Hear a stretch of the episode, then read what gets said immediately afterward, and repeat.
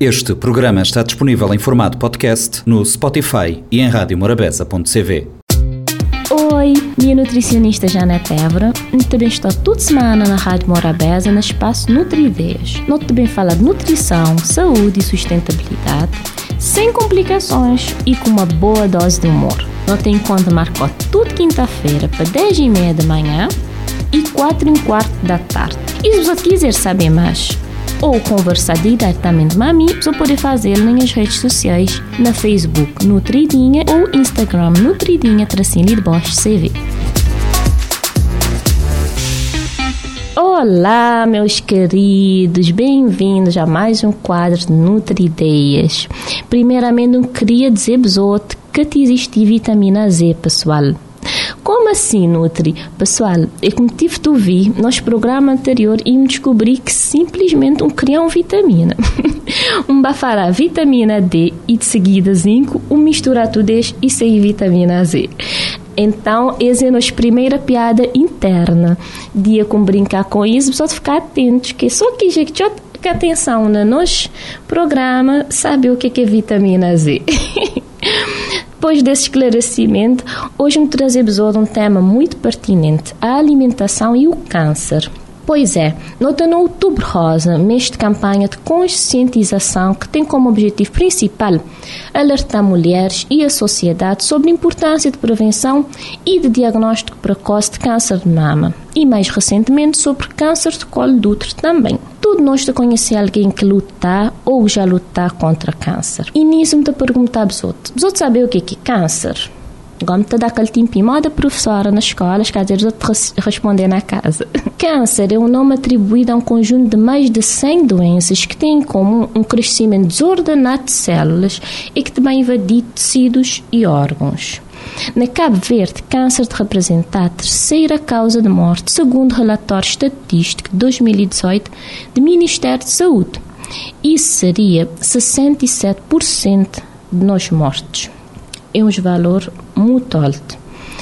E sente que na mulher que estive mais prevalente é de mama e de colo de útero, e na homens de próstata e esôfago. Mas você sabia que existe prevenção, que prevenção é possível? Pois é, prevenção de câncer tem ações realizadas para reduzir os riscos de botar a doença, que seu objetivo é de prevenção primária, de forma a impedir que o câncer de ser desenvolvido. Bom, pessoal, câncer pode afetar qualquer pessoa, mas alguns têm um risco maior do que outros.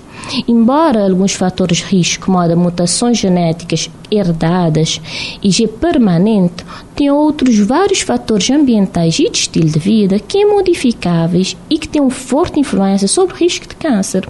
O que, é que significa dizer que o caso pode sim ser evitado. E estimou que entre 30% a 50% de todo tipo de câncer podia ser prevenido adotando um estilo de vida saudável e de evitar a exposição a carcinogéneros ocupacionais, poluição ambiental e certas infecções crônicas. Que os fatores associados ao aumento de risco de desenvolver eh, uma doença, estes modo fatores de risco. Vários fatores de risco podem estar envolvidos na origem do mesmo doença. Na doenças crônicas, modo a caso de câncer, que as primeiras manifestações podem surgir após muito tempo de única exposição a um fator de risco, modo, por exemplo, na caso de radiações ionizantes, ou então contínua na caso de radiação solar ou tabagismo. Exposição solar prolongada sem proteção adequada durante a infância pode ser também um dos causas de câncer de pele no adulto, ou seja, ele foi exposto bem lá atrás e ele vai manifestar lá para frente que os fatores de risco os podem ser encontrados no ambiente físico, os podem ser herdados, se você tem um familiar e que teve câncer, por exemplo, ou ainda como resultado de hábitos ou costumes próprios de um determinado ambiente social e cultural. E na Cabo Verde, por exemplo, tem uma forte influência de de alcoolismo, consumo exagerado de álcool.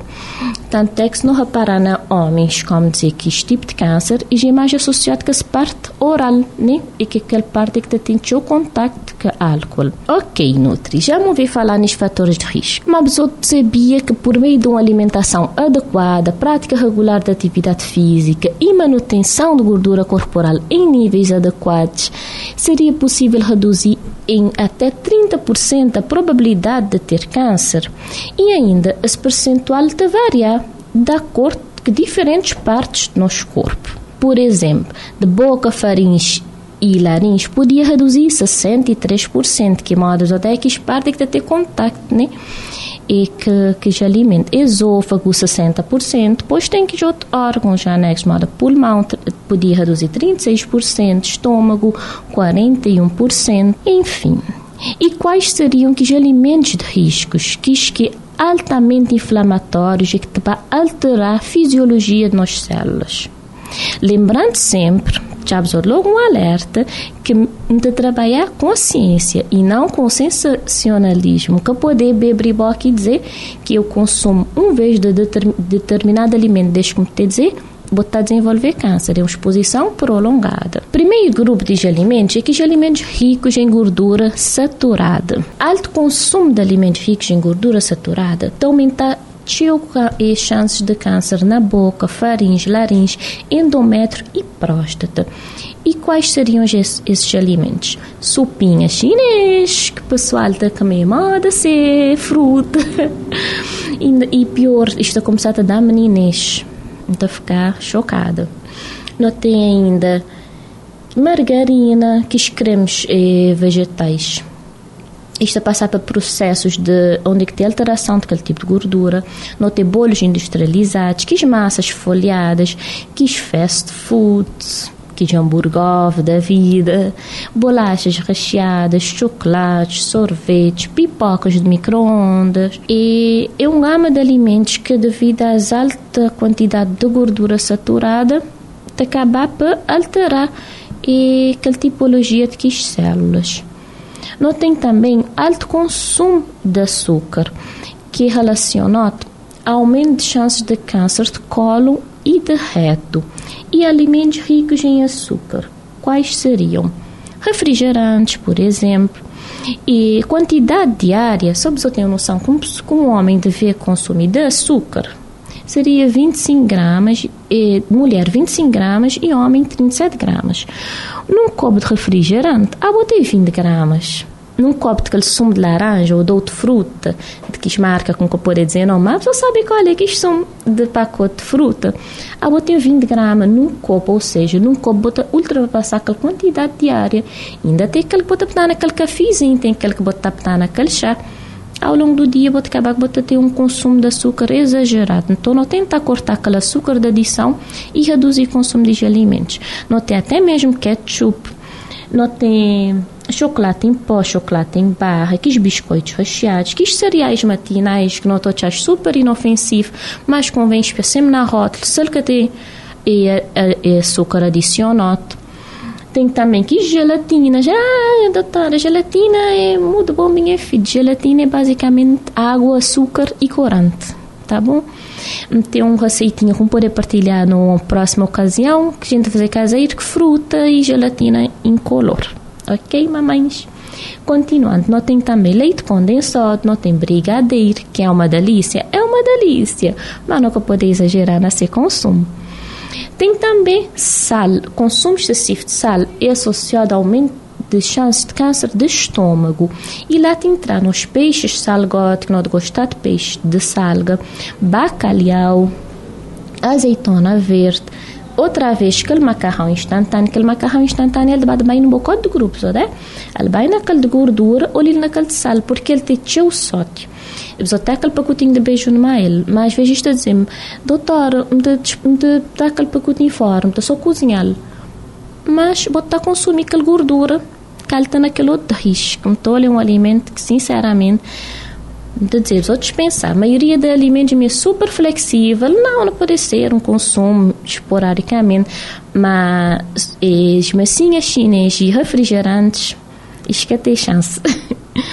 Tem que salgadinhos industrializados também, né? Que matutan ou até mesmo que quis, quis fritinho, quis coxinha, rissóis croquete, não tem quis salame, fiambre, chouriço, com bife, fricandela, quis biscoitinho, salgote, quis cereais matinais também, alguns o sódio, então não custa mais lá atrás sal, sódio, tenta as terminologias, bate adaptar queijo e bate ter uma educação para consumo. Bom mesmo conseguir fazer boas escolhas. Um pãozinho francês também, ele tem. Lá na Brasil a gente chama mais pão francês, aquele carcaça, né?